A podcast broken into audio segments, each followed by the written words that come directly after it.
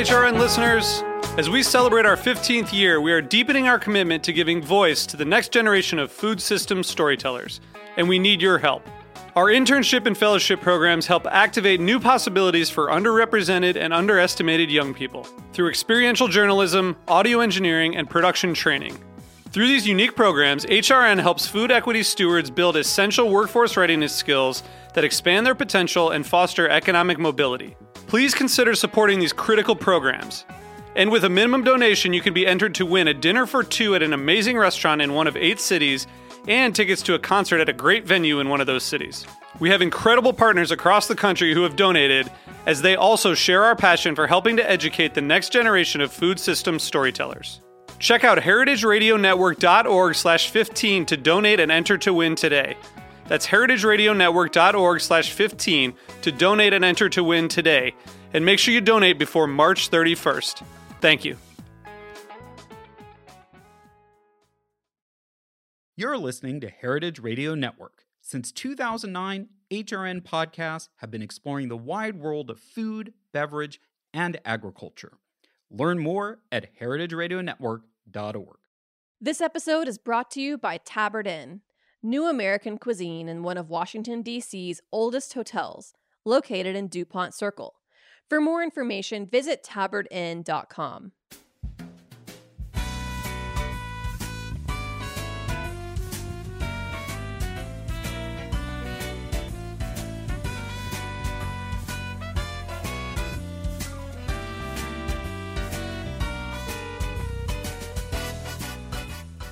Welcome to Inside Julia's Kitchen, the podcast of the Julia Child Foundation for Gastronomy and the Culinary Arts. I'm your host, Todd Schulkin, the Foundation's Executive Director. Our show takes you inside the Foundation's world to meet the talented people we have the great fortune of learning from all the time. On today's show, we welcome Master Sommelier Carlton McCoy. In this episode, we'll talk to Carlton about representation in the wine industry, his journey from CCAP to CEO, and we'll hear Carlton's Julia moment. Stay with us, we'll be right back.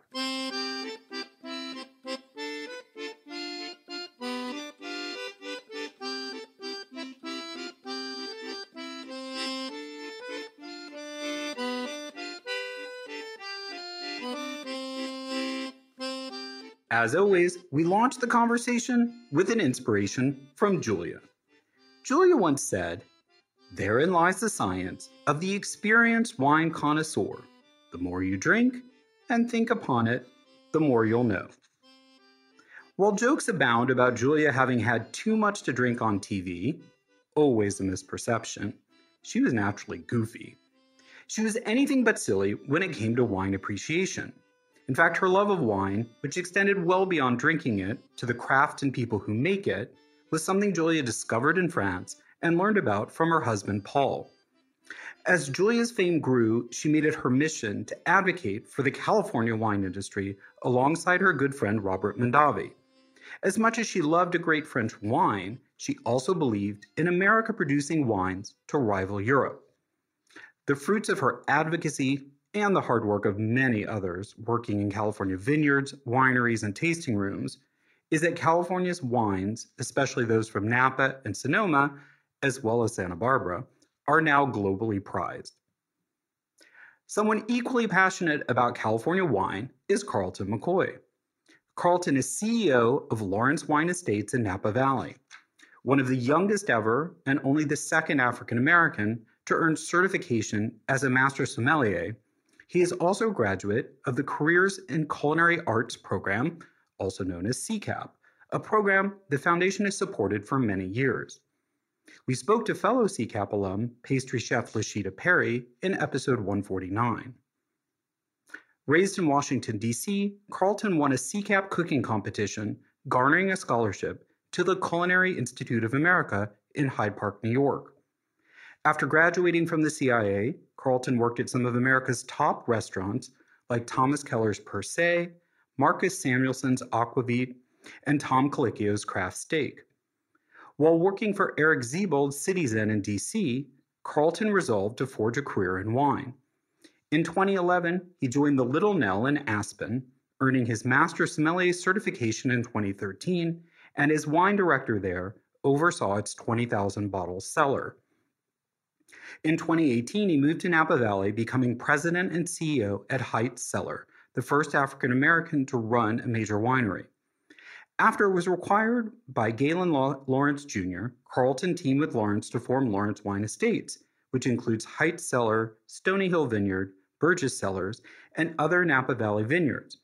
The business also includes Domaine Estates, representing an international collective of wineries. Equally passionate about giving back, Carlton, together with Tahiirah Habibi and Ikimi Dubose, launched the Roots Fund to address a lack of diversity in the wine industry. It provides resources and financial support through educational scholarships, wine education, mentors, and job placement, much like CCAP, by the way. He's a member of the Court of Master Sommeliers Diversity Committee and serves on the boards of the James Beard Foundation and Culinary Institute of America. You may recognize him from Nomad, a six part CNN docu-series where Carlton takes viewers on a global exploration of place based culture. He joins us today to tell us about his journey from CCAP to CEO and how he's working to make the wine industry more inclusive. Welcome to the podcast, Carlton. Hello, hello. How are you? I'm good. How are you doing? I live in Napa Valley. Life can only be so bad. It, it, yes, when the sun is shining in California, it's an amazing place to be. It's what we call the sunshine tax. It's worth it. Yeah, yes, exactly. That, that, yeah. As someone now in Southern California, you you you play off the what it's like to be here and how expensive it is to live here. I tell I have friends all the time. This is Carlton. Do you want to try to buy a house in Texas or Nevada and you're playing these games? I said, look, I'd rather pay the extra fifteen percent and wake up every day overlooking Napa Valley, drive to work this way. Then you know I only got so many days, you know, and where you want to spend your days you know, in a suburb of Austin, or do you want to live in Napa Valley? You know what I mean? It's like it's worth the it's worth the 10, 15 percent. Well, since I don't know exactly how many listeners we have in Texas, I'm just going to say it's all about trade-offs, right? And everybody makes their own trade-offs. No, I, you know, I, I there's a lot of places in the world, and I, I'm I've been very blessed to travel to a lot of places that I love to visit, but just for me, I wouldn't live there. Um, there's a lot of international places where I love to go spend three, four nights, but I can't wait to get back home. You know, there's a difference. They're, they're, they're great places. Just like in the Napa Valley, there's a lot of people who, who would hate to live here. Yeah. You know, and they just would. I don't know why, but I mean, I'm sure they could find a reason. Well, and, and it's all relative to, to, you know, sort of what kind of employment you have. Because, like, you know, Manhattan is a fantastic place to live if you're fabulously wealthy. If you're on a fixed income, it's one of the hardest places in the oh, world. Oh, New York, so. is, it's only a great city if you're if if you're wealthy. well, I am I'm, I'm, telling you, I lived there for two years. I go, this is insane. well, now I know. Yeah, now we know you have clear opinions on this. I want to let's rewind a little bit because I wanted to ask you about CCAP and how that kind of set you up for for a course, or or did or didn't. Maybe you'll tell me I'm wrong. Uh, for what is now such an accomplished, still at a young age, career in food and wine. Yeah, I mean, CCAP is is one. It's Careers to Culinary Arts program. It was started by a very, very generous man, um, Richard Grossman.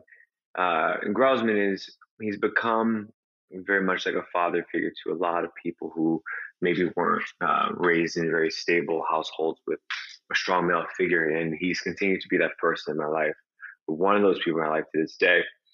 And he started this organization very much inspired by, you know, I, would say the titans of the era, and still are the titans in my eyes like Julia Childs, Jacques Pepin. It was really that heyday, and he really admired their commitment to um, teaching Americans, specifically at the time, how to be connected with food is something that wasn't a nuisance that you had to do uh, when you came home, but it was an honor to be able to work with ingredients and craft great food for your family and friends. And he saw a need for that, especially in the urban communities, where he saw, look, these are not jobs that pay an enormous amount of money, you never become wealthy as a cook, but it was far more than what you were going to make, you know, not having that opportunity. And, you know, years later, he told me, he says, look, I was going to these communities and these kids knew far more about cooking, cooking beautifully flavored, soulful cuisine than any kid from my family. He says, so they were sort of, you were, you were almost training your entire life to be a great cook. That's what you wanted to do. And I met him when I was 16 and very lost, like a lot of 16 year olds are, but that's a far more dangerous area in your life when you're in a place like Southeast DC. The risks are much higher. And he, you know, he put me on a path to, um, you know, to be where I am now. And it's that was very much, you know, if you can look at my life and say there's one point in which things changed, it was then. It was meeting Richard Grossman. Well, that that's really powerful, and and obviously what he's accomplished is really admirable. I think what's interesting in what you said is a lot of what he and CCAP are providing is access. It's not so much that no young kids from underprivileged backgrounds know about cooking, as you said. A lot of them might come from families that are very connected to food and cooking, but it's also about kind of bridging that divide between I, for lack of a better term, the rules and the way the the mainstream or particularly fine dining restaurant mm-hmm. industry works, and yeah. how you would ever access that if you'd never heard of the CIA before. Yeah, I mean that's that's part of it. It's it's um, you know I tell people all the time. You know, I went from never knowing that being a, a chef was an actual career, you know, to you know being a teaching assistant at the CIA two years later. So what it tells you is that the um, the the barriers that exist, a lot of it are just exposure, right? Is one big part of it. Is you live in a neighborhood that doesn't have chefs. I didn't know what the word chef was, right? And and you know what CCAP really aspired to do is take kids that you know, if given the opportunity, felt could could excel because they don't do the work for you. They just go, look, if you're a sharp kid and you want to work hard and you have a sort of basic passion for food. And I was always uh, a pudgy kid. I love to eat. You know, I lived my entire life in the kitchen with my grandmother. It was the best part of my day always. And they would give you this opportunity, but then you had to take advantage of it. And, and just as easily, it'd be taken away. You had to perform in school when you got there. You didn't get a special class, you know, just because you were from, you know, an underserved neighborhood. So part of it was just exposure. And once I knew I was like, man, people can make money doing this. This is wild. you know I mean? I've been cooking all my life. I was like, I could have been making money all this time. well, was your grandmother a caterer though? Yeah. So in, in the black community, understand there's a lot of, it's a, it's a very tribal community, which is what I actually love about my community is um, we sort of just make do. We support each other a lot in that community. So, you know, whether it was uh, birthday parties or some sort of church event or a neighborhood you know, my grandmother was that person that would uh, she would she would cater. We had a commercial kitchen in the back of the church, and we would cook these big, pretty large events. You know, when you think about like most families never cook for more than six people. You know, maybe twenty on a big Thanksgiving, you know, gathering. We would cook for two three hundred people, and I was a part of that at a very young age. And it taught you a lot about timing and execution and timelines and how to work with people, and you know, it was very intense. And, and, it was all my grandmother and my aunts. So I was always the only guy in the kitchen. But that wasn't so. It was sort of a community-based thing, though, and it, so it wasn't the main way she made her living. It was one. It was one of the ways. But you know, me and my grandmother was a very generous person, so sometimes she'd do it for free because that's just how she was. But yeah, she made money doing it, and um, it was typically I was the only guy in the kitchen. I was the only male. It was my grandmother, um, her sisters and me, you know, and my and my sister. Wow. So you, I think, unusually for people who are at a high level or even at a medium level in the wine industry, have a very solid background in food and cooking and being on the line. When when did you kind of do this transition to like? I'm going to be about wine and and food's going to be a little bit or cooking as a chef is going to be more in the background. Well, you know, I I, I took culinary school very seriously, and I, I I loved learning specifically about you know classical French cuisine. I was um, to this day I'm still very very passionate about it. I spent years of my life studying it, um, and when I had the opportunity to actually start to visit these countries, I realized that there was little to no separation between food and wine culture and industries. Typically, actually, winemakers are some of the best cooks, you know, and also these classical French dishes that were um, engineered were, you know, a lot of times they were engineered in the wine region, right? So America, because we're a new nation, we haven't learned that connection yet. And also France, they have we have regions all over the country, right? So whether you're in the Loire Valley and Champagne and Alsace, and you know every region has wine. In the U.S., we pretty much champion California, Oregon wine, and that's just about it. So, you know, if you live in Tennessee, what's your connection with viticulture? You know, so mm. for me, it was once I actually started to experience them together, I realized that they were one and the same. And I took my first job in the dining room in New York and started to learn about hospitality and and and started studying wine. I put the same emphasis on. It. I really really loved it. It was just a continuation. There was it wasn't a it, it wasn't sort of I'm I'm you know I'm, I'm aspiring to have this career change. It was it was continuation of that study of uh, you know food wine culture. So I was curious. I was just thinking about uh, some of the reasons also that you ended up working front of house instead of in the kitchen were, were monetary, which then related to you not coming from a privileged background. I was curious uh, to hear more from you about the Roots Fund and whether that was really born out of your experience. Because let's be frank, I, I still think we we would agree, but tell me if I'm wrong, that the wine industry is still pretty elitist and white dominated. It's maybe changed a tiny bit, but not a lot. Sure, but I, I'd say any, it's not exclusive to the wine industry. I would say an industry that it was involved with a luxury good, and wine is ironically still looked at as a, a luxury good, although um, yeah, 80% of the wine in the U.S. is under under thirty dollars. That's consumed. Probably actually under 25. So it's really not a luxury good, but it's marketed that way. We're always dominated by that demographic. And for me, I was raised in a way where, you know, being mixed race, you you were always sort of caught in between the different sides of the coin. And I really just tried to be myself in the situation. And if I was passionate about it, then people embraced me. And I worked very hard. And I didn't really have as many of those hurdles once I, I proved myself just like anyone else. You know, I, I I saw the opportunity and um, to to just to learn and to learn about different parts of the world and how people live. And I I understood that those barriers existed, but I was not going to allow that to hinder me in any way. And so, tell us more about how, what the Roots Fund is doing, or or what your approach has been. Yeah, I mean, it's it's it's hundred percent modeled off of um, CCAP.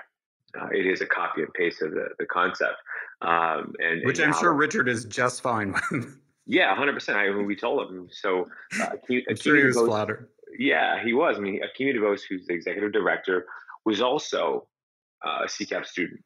Uh-huh. And so when I talked to her, it was like, "Hey, look, this is what we want to do," and it was model CCAP, take out careers, uh, probably probably culinary arts, and then put in careers to wine. You know, and if you can model it that way, you get it. And it was it was looking through the lens of what we discussed in the beginning, which was if you could just expose people in these various communities, whether they be Latinx, African American, Native American, Asian, Asian American communities that typically don't have a, a, a, large presence in the wine industry, about what the potential is and where they could work in those industries, then you would pique people's interest, you know, um, at a far more rapid pace than if obviously they never knew it existed before. And then, and then it was about raising funds to try to fund some educational opportunities for um, students that needed it. Not every student that comes from a community of color um, is from a, a, a, poor neighborhood, but for um, those who were who, who, didn't have the financial means to do it, we would help fund those, and that's what we do. And the last is job placement. So we try to use the influence we have in various aspects of the wine industry to get them in the room. They've got to interview, they've got to get the job, but we at least get them in the room, and we try to find opportunities for them. Um, and it's been it's been wildly successful, um, and a lot of that, frankly, has to do with uh, Ikimi and her ability to to I'd say build it at a very rapid pace, much faster than I ever thought we could. That's great to hear. Are, are there any examples either directly from the Roots Fund, which I know is relatively new, or even just where you're seeing either things that you're pleased to see or excited to see in terms of the wine industry diversifying? Obviously, you yourself are one example, but I was just curious of others that are are, are starting to materialize, or if you're seeing the change accelerate. Oh, for sure. I mean, we're seeing major, major change. I mean, the, the industry has absolutely embraced it. Um, you know, what, what uh, you know, whether that is for genuine reasons or for economic reasons. To me, I actually don't care. Um, the results the same, um, and and you're you're absolutely seeing uh, this this embrace of uh, communities that typically I'd say were were we didn't have a seat at the table for for a very long time. In some cases, there were barriers that were were there, and then in some cases, um, it, they were just communities that again were not engaged with wine. So now that they are, it's like, what great! Now you're you're embraced, and this is another voice at the table. And it's been fantastic to see how fast it's it's it's changed. And um, you know, we we look at through the lens of every other industry, whether it be fashion or uh, music. The more voices at the table, the more dynamic and exciting the industry is. Gotcha. So I was also curious that um, you obviously, or maybe not obviously, people haven't actually read or heard that much about it before, but it's a huge amount of work to become a master sommelier. As I mentioned, you know, you're one of the youngest and the f- f- uh, second African American to do it, which which is also though to say that not that many people accomplish it of, of out of the whole human population. So it's a very, very difficult thing to achieve but you've kind of pivoted more to the business side of the wine business. So are you still marrying the two up or or or is it kind of like been there done that moved on? No it's all in the same. I think that experience has helped me um, be a better uh, visionary for what we're doing here is understanding in my opinion what great wine is understanding luxury goods understanding what the end consumer is looking for and, and how to sell it. It's, it's critical. I mean, it's the part that often is missing on this side of the business. They tend to, you know, you work in this sort of vacuum of this industry noise of what you think you should be doing, but you're not out in the industry talking about what people actually are demanding. And we found a very interesting niche here in the Napa Valley for what we're interested in, which is producing wines that are typically much more elegant, lighter, more terroir driven, than what had been produced in the last, call it 20 or 30 years. Um, you know, you have to remember that in the 60s and 70s when Napa was really finding itself, they were making very elegant, really pure wines. And then the modern era, the Robert Parker era hit, and the wines got you know big and massive, and you know, and, and that those were not the wines that attracted me to, to, to Napa Valley or attracted even the Lawrence family to Napa. It was the 60s and 70s wines that we really loved, and even the early 80s. So we really built an entire enterprise around um, a structure and a flavor profile that we really love, which are again more elegant, more pure wines um, that have more more complexity and more of a terroir expression. And that that perspective, that philosophy, is 100% a derivative of my experience as a sommelier. Yeah, I was going to say, I mean, that that's the idea, and, and certainly the criticism that Europeans like to sling at American wines is they're over oaked or too big and hit you over the head, and right that that's kind of where Napa and Sonoma sort of drifted. Yeah, at, and then that was the sort of backlash, if you will. Yeah, I agree.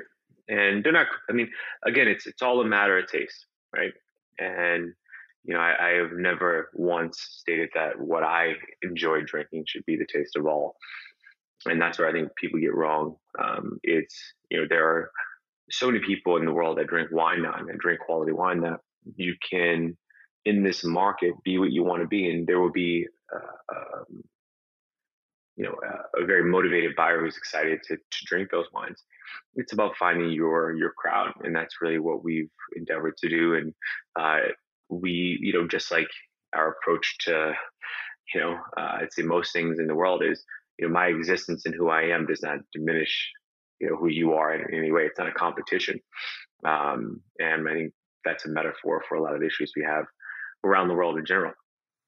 Mm, that is an excellent point. All right, we're going to take a break and we'll be back with more from Master Sommelier and CEO of Lawrence Wine Estates, Carlton McCoy. Stay with us.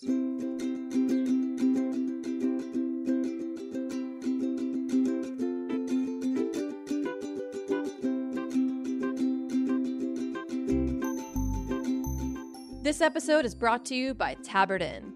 Tabard Inn, Washington, D.C.'s quintessential hotel, is located on a quiet, tree lined street just five blocks from the White House. Vibrant yet unassuming, the Tabard is comprised of 35 sleeping rooms, each unique in character and design.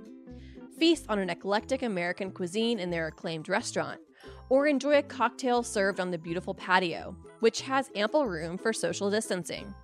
Travelers from around the world find the Tabard the only place to stay when taking their travels to Washington. For more information, visit tabardinn.com. Hello, everybody, and welcome to a brand new series on Heritage Radio Network called The Culinary Call Sheet, where we give a peek into the back kitchen of culinary media. I'm your host, April Jones. And I'm your co host, Darin Bresnitz. Part of why we started this show was to offer an unofficial mentorship for anyone who is interested in learning about all aspects of food and video, whether that's TV, social media, online, or just something you want to do for fun. Absolutely. What was once niche or a little silly, as I'm sure you remember, Darin, when we started out, Yes, ma'am. has now become such a massive playing field for so many creatives using food as the medium. It's something that has driven us professionally and personally for so many years. What excites me the most about this show is that we're going to sit down with some of the industry leaders to hear how they made it and what drew them into this industry. With 20 years in the culinary production game ourselves, we're hoping we can give, through these conversations, an insider's view into personal stories from the field, as well as an in depth behind the scenes look into some of the most popular food programming in today's evolving culinary media landscape. We'll be covering everything from how to style your food to how to license IP to developing your own ideas and some tips from the masters of how to host your own show. Yeah, it's a little bit of conversation, how to, and how do you do the things that you do in culinary media, which I'm so excited about. I love so many of the guests that are coming on this season. We have talent from Food Network, from Vice Media, Eater, Refinery 29. We've met some of the best people in the world, both in front of and behind the camera, and we're bringing them all together to share their stories, their delicious adventure, and their unique journey into this crazy world. So, to be the first to hear our episodes when they launch this fall, go to wherever podcasts are streaming and hit subscribe, and make sure to give us a follow at the Culinary Call Sheet on Instagram. Welcome back. We're talking to Master Sommelier, host of CNN's Nomad, and CEO of Lawrence Wine Estates, Carlton McCoy.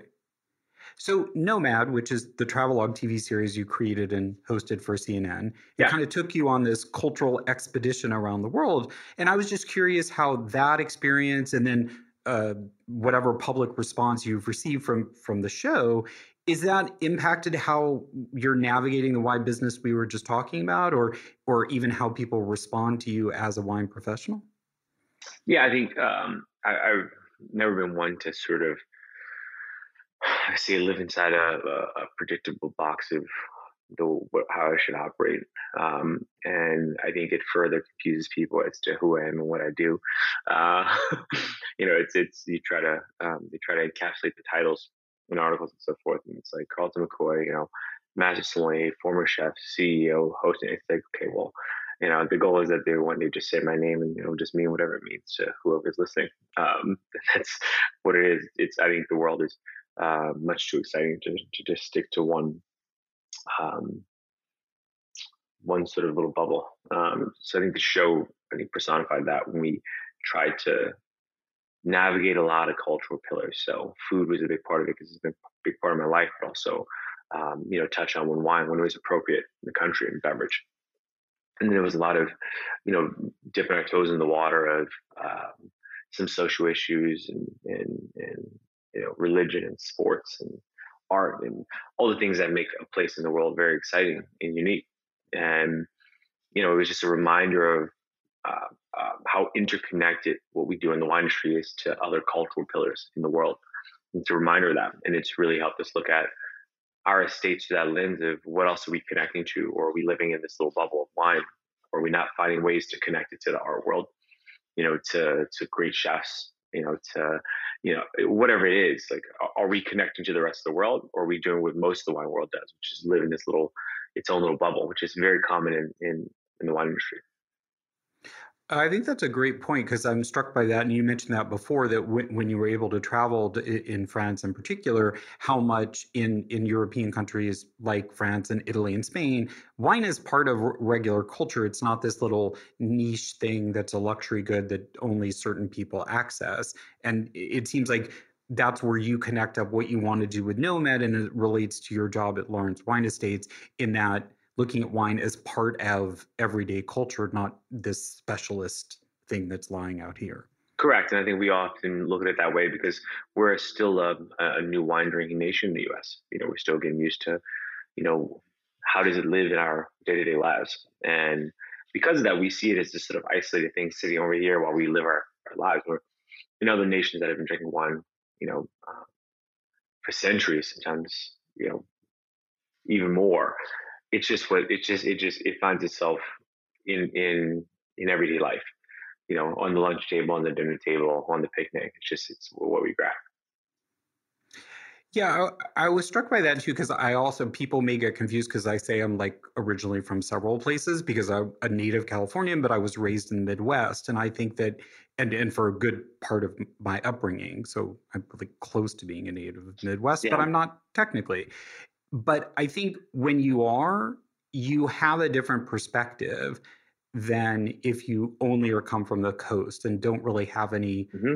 you know direct experience and yeah. i was interested that lawrence wine estates actually has that midwestern southeast kind of connection and i was just wondering for for you if that also kind of informs this perspective like you were saying that in tennessee the wine industry is not really part of people's daily consciousness. Do you do you feel like that's giving you guys a unique advantage or you're approaching things differently as a result? Yeah i, I think so. I mean it's it's just everything's about perspective that, that um you know when i when because i've lived in so many places um, and been able to travel so much you just start to realize that a lot of the the this little like local i'd bubble-minded tribalism that exists is all engineered it's not reality that you have to take inspiration from everywhere and see the world as, as a global market, especially in today's world. And how you're going to approach things, it has to be authentic, it has to be real, but it has to connect to other cultural aspects in the world to be successful. Um, and you know, we're really fortunate to have a number of people from our company from all walks of life, and that's made from very exciting and dynamic meetings and, and brainstorming sessions and how we approach things. And uh, we'll, we'll always do that. We'll always be that type of enterprise. And, and do you think that there is a radically different approach to it from people from the southeast, or or actually what you've learned is there is more commonality than there is difference? Well, I, I you know, America is, is I mean, it's it's incredibly probably more local than people like to think. Is depending on the part of the country, and it's it's a completely different planet the way people think and the way they approach things. Um, so I, I, I just I try to like challenge myself to get out of any sort of travel minded mindset.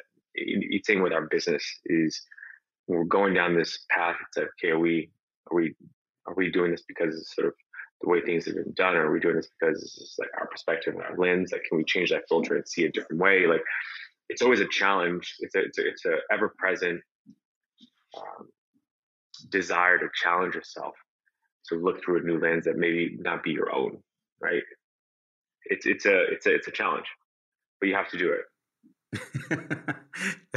that that's a fair point. Yeah. So going bigger picture, I was just curious, given everything we've discussed and all these different perspectives that that you bring to the table, both in, in your your your past lives and in your present, I was curious what your impression is of, you know, we're entering this fierce period of the climate change discussion. We're also entering a, a, very strong period of a lot of evolution in dining out, which is driven by the economic um, shifts and changes. So, what's your take right now on where you see, and, and, you can speak to it from a Lawrence Wine Estates perspective or your own, just like where's the wine industry, particularly American wine industry, headed? Um, you know, I, I, I think everyone's trying to figure that out right now. You know, we there is the uh, sort of um, company by company efforts, and I think we try to do what we can here. We um, have quickly become the largest biodynamic farming company in um, in all of California. We have 650 planted acres that are all farmed with biodynamic practices, which it, it pretty much takes away any chemical uses in the vineyard uh, at all, and it's all very natural farming. We till the soils uh, very rarely. We try to use as very little water as possible. So we do things in our company to counteract that. But obviously, this it's that's still a very small effort in the grand scheme of the entire wine industry around the world. Um, mm. But because we're an agricultural business first, we are very aware of the effects of climate change. You know, agriculture, uh, viticulture is one of the old, oldest continuous forms of agriculture where there are actually records, right? So we actually have records of temperatures and rainfall and uh, harvest dates and all those things that you can use to measure differences in um, in, in climate and in, in, in, temperature. And so for us, we've seen that there, there is a difference. And really what we're trying to do is assess what those are and how do we mitigate them. But it's a global issue, right? You can only do so much yourself that there are much bigger um, industries that have an impact on on us than just what we do. As if, you know, the whole, you know, wine industry decides to dramatically change how it operates, it still is like a, a, a drop in a massive bucket uh, of world industries that need to make a change.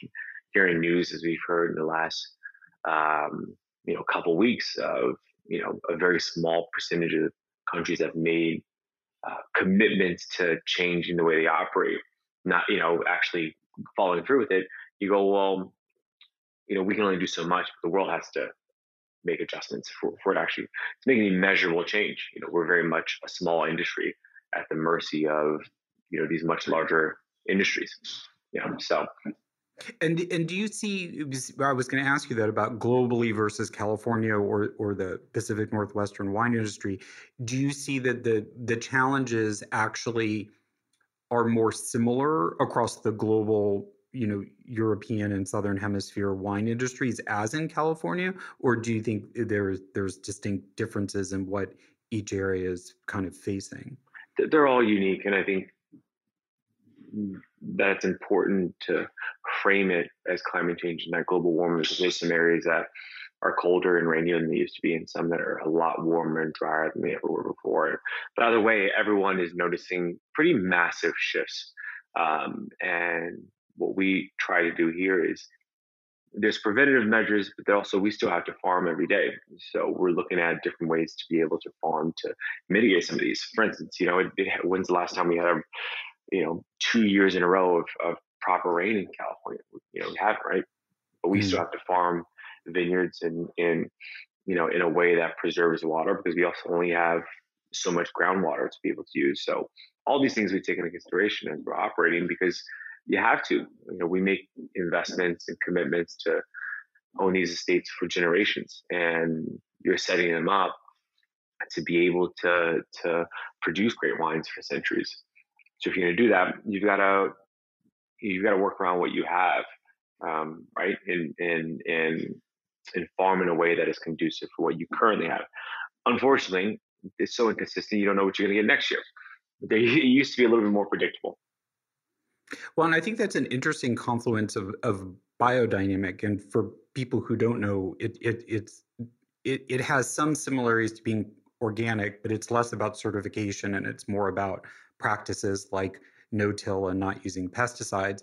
But it's kind of an interesting look at I think maybe 10 or 15 years ago, it would have been considered more woo woo and just environmentalist. But oh, I think we call it witchcraft back then. I mean, it's almost you know they eh, they you know it's it's they um I mean even when we were you know we we purchased Heitz Cellar Heitz Cellar was one of the first wineries in the Napa Valley to ever go fully organic.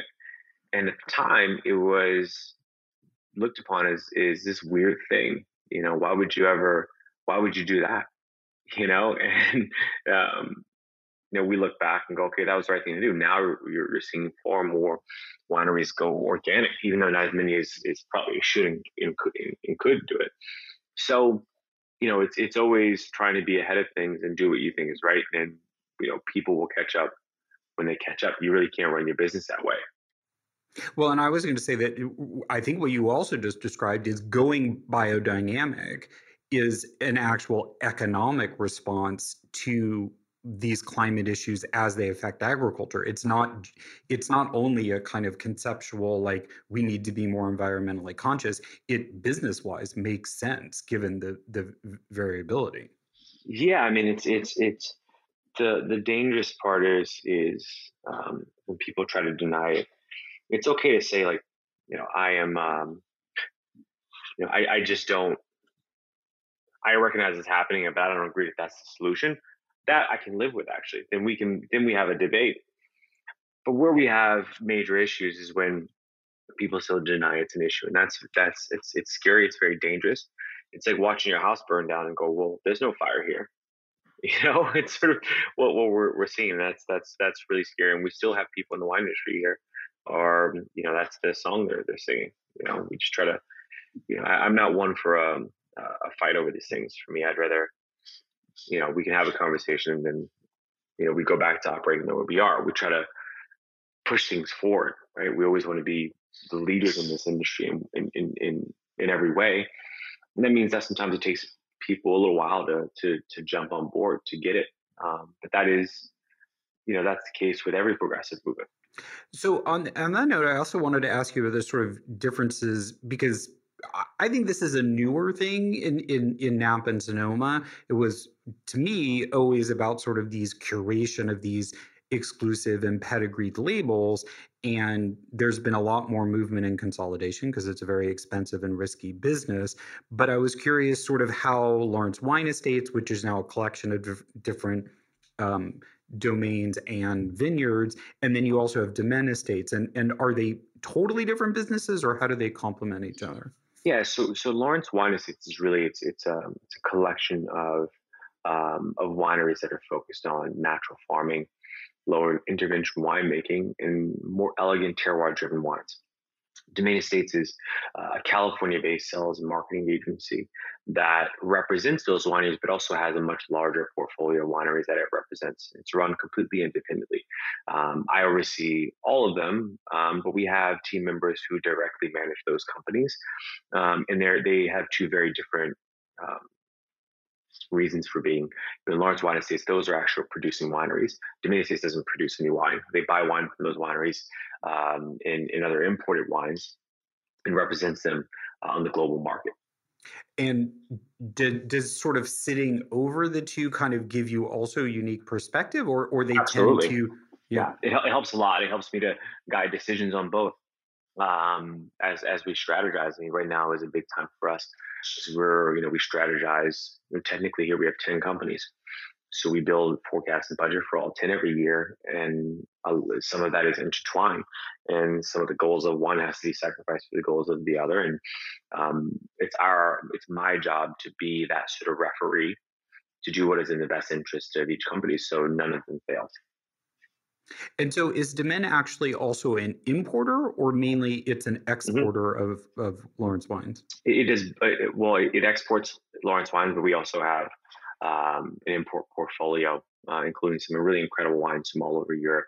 Um, we just signed on the entire Mazzei family portfolio, and they have estates all over Italy. Um, we have Le Grenache Champagne, we have Domaine de Montille in Burgundy, uh, we have the Morlaix family in Sancerre. Yeah, I mean the list really goes on, and um, so it's it's growing very very quickly.